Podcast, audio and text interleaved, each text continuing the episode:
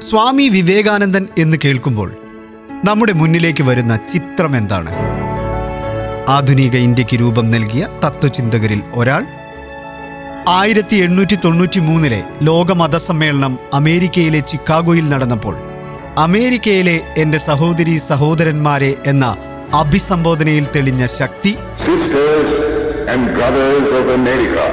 അങ്ങനെ പലതും പക്ഷേ നമ്മൾ ഇന്ന് കേൾക്കാൻ പോകുന്ന കഥ അദ്ദേഹത്തിലെ ഫുട്ബോൾ മനസ്സാണ്.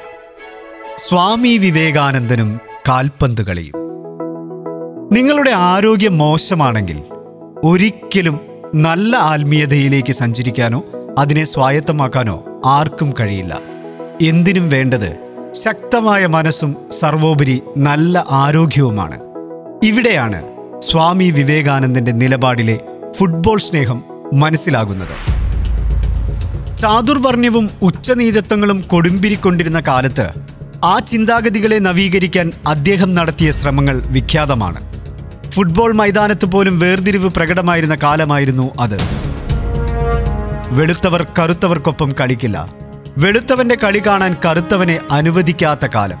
ഇന്ത്യയിൽ ഫുട്ബോളിനൊപ്പം ക്രിക്കറ്റും പ്രചാരം നേടുന്ന ആ കാലത്ത് പണക്കാരന്റെ അഥവാ ജന്മിമാരുടെ ഗെയിമായിരുന്നു ക്രിക്കറ്റ്.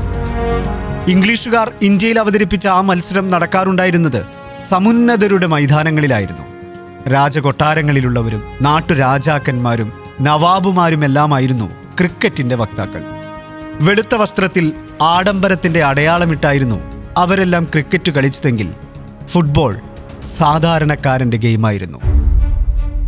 ചെറിയ പറമ്പിലും കൊയ്ത്തു കഴിഞ്ഞ വയലേലകളിലും സ്കൂൾ മുറ്റങ്ങളിലുമെല്ലാം സാധാരണക്കാർ ഫുട്ബോൾ തട്ടി.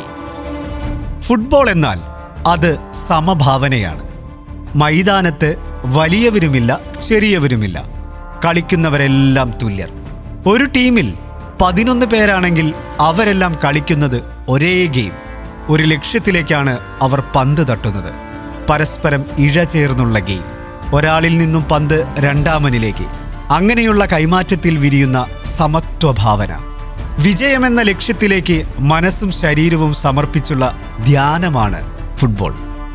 അതിനെയാണ് സ്വാമി വിവേകാനന്ദൻ സ്നേഹിച്ചത്. ഒരുപക്ഷെ സ്വാമി വിവേകാനന്ദന്റെ ഈ ഫുട്ബോൾ സ്നേഹം അധികമാരും പ്രതിപാദിച്ചു കാണുന്നില്ല.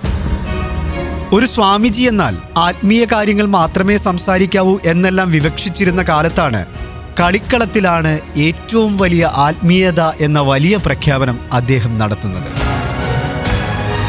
കളിയിലൂടെ യുവതയിൽ നിന്നും അനിഷ്ട ചിന്തകളെ ഒഴിവാക്കുന്നതിൽ വലിയ പങ്കുവഹിച്ച കായിക വ്യക്തിത്വമാണ് സ്വാമി വിവേകാനന്ദൻ. കാൽപന്ത് കളിയുടെ കഥകൾ തുടരും. എഴുത്ത് കമാൽ വരദൂർ.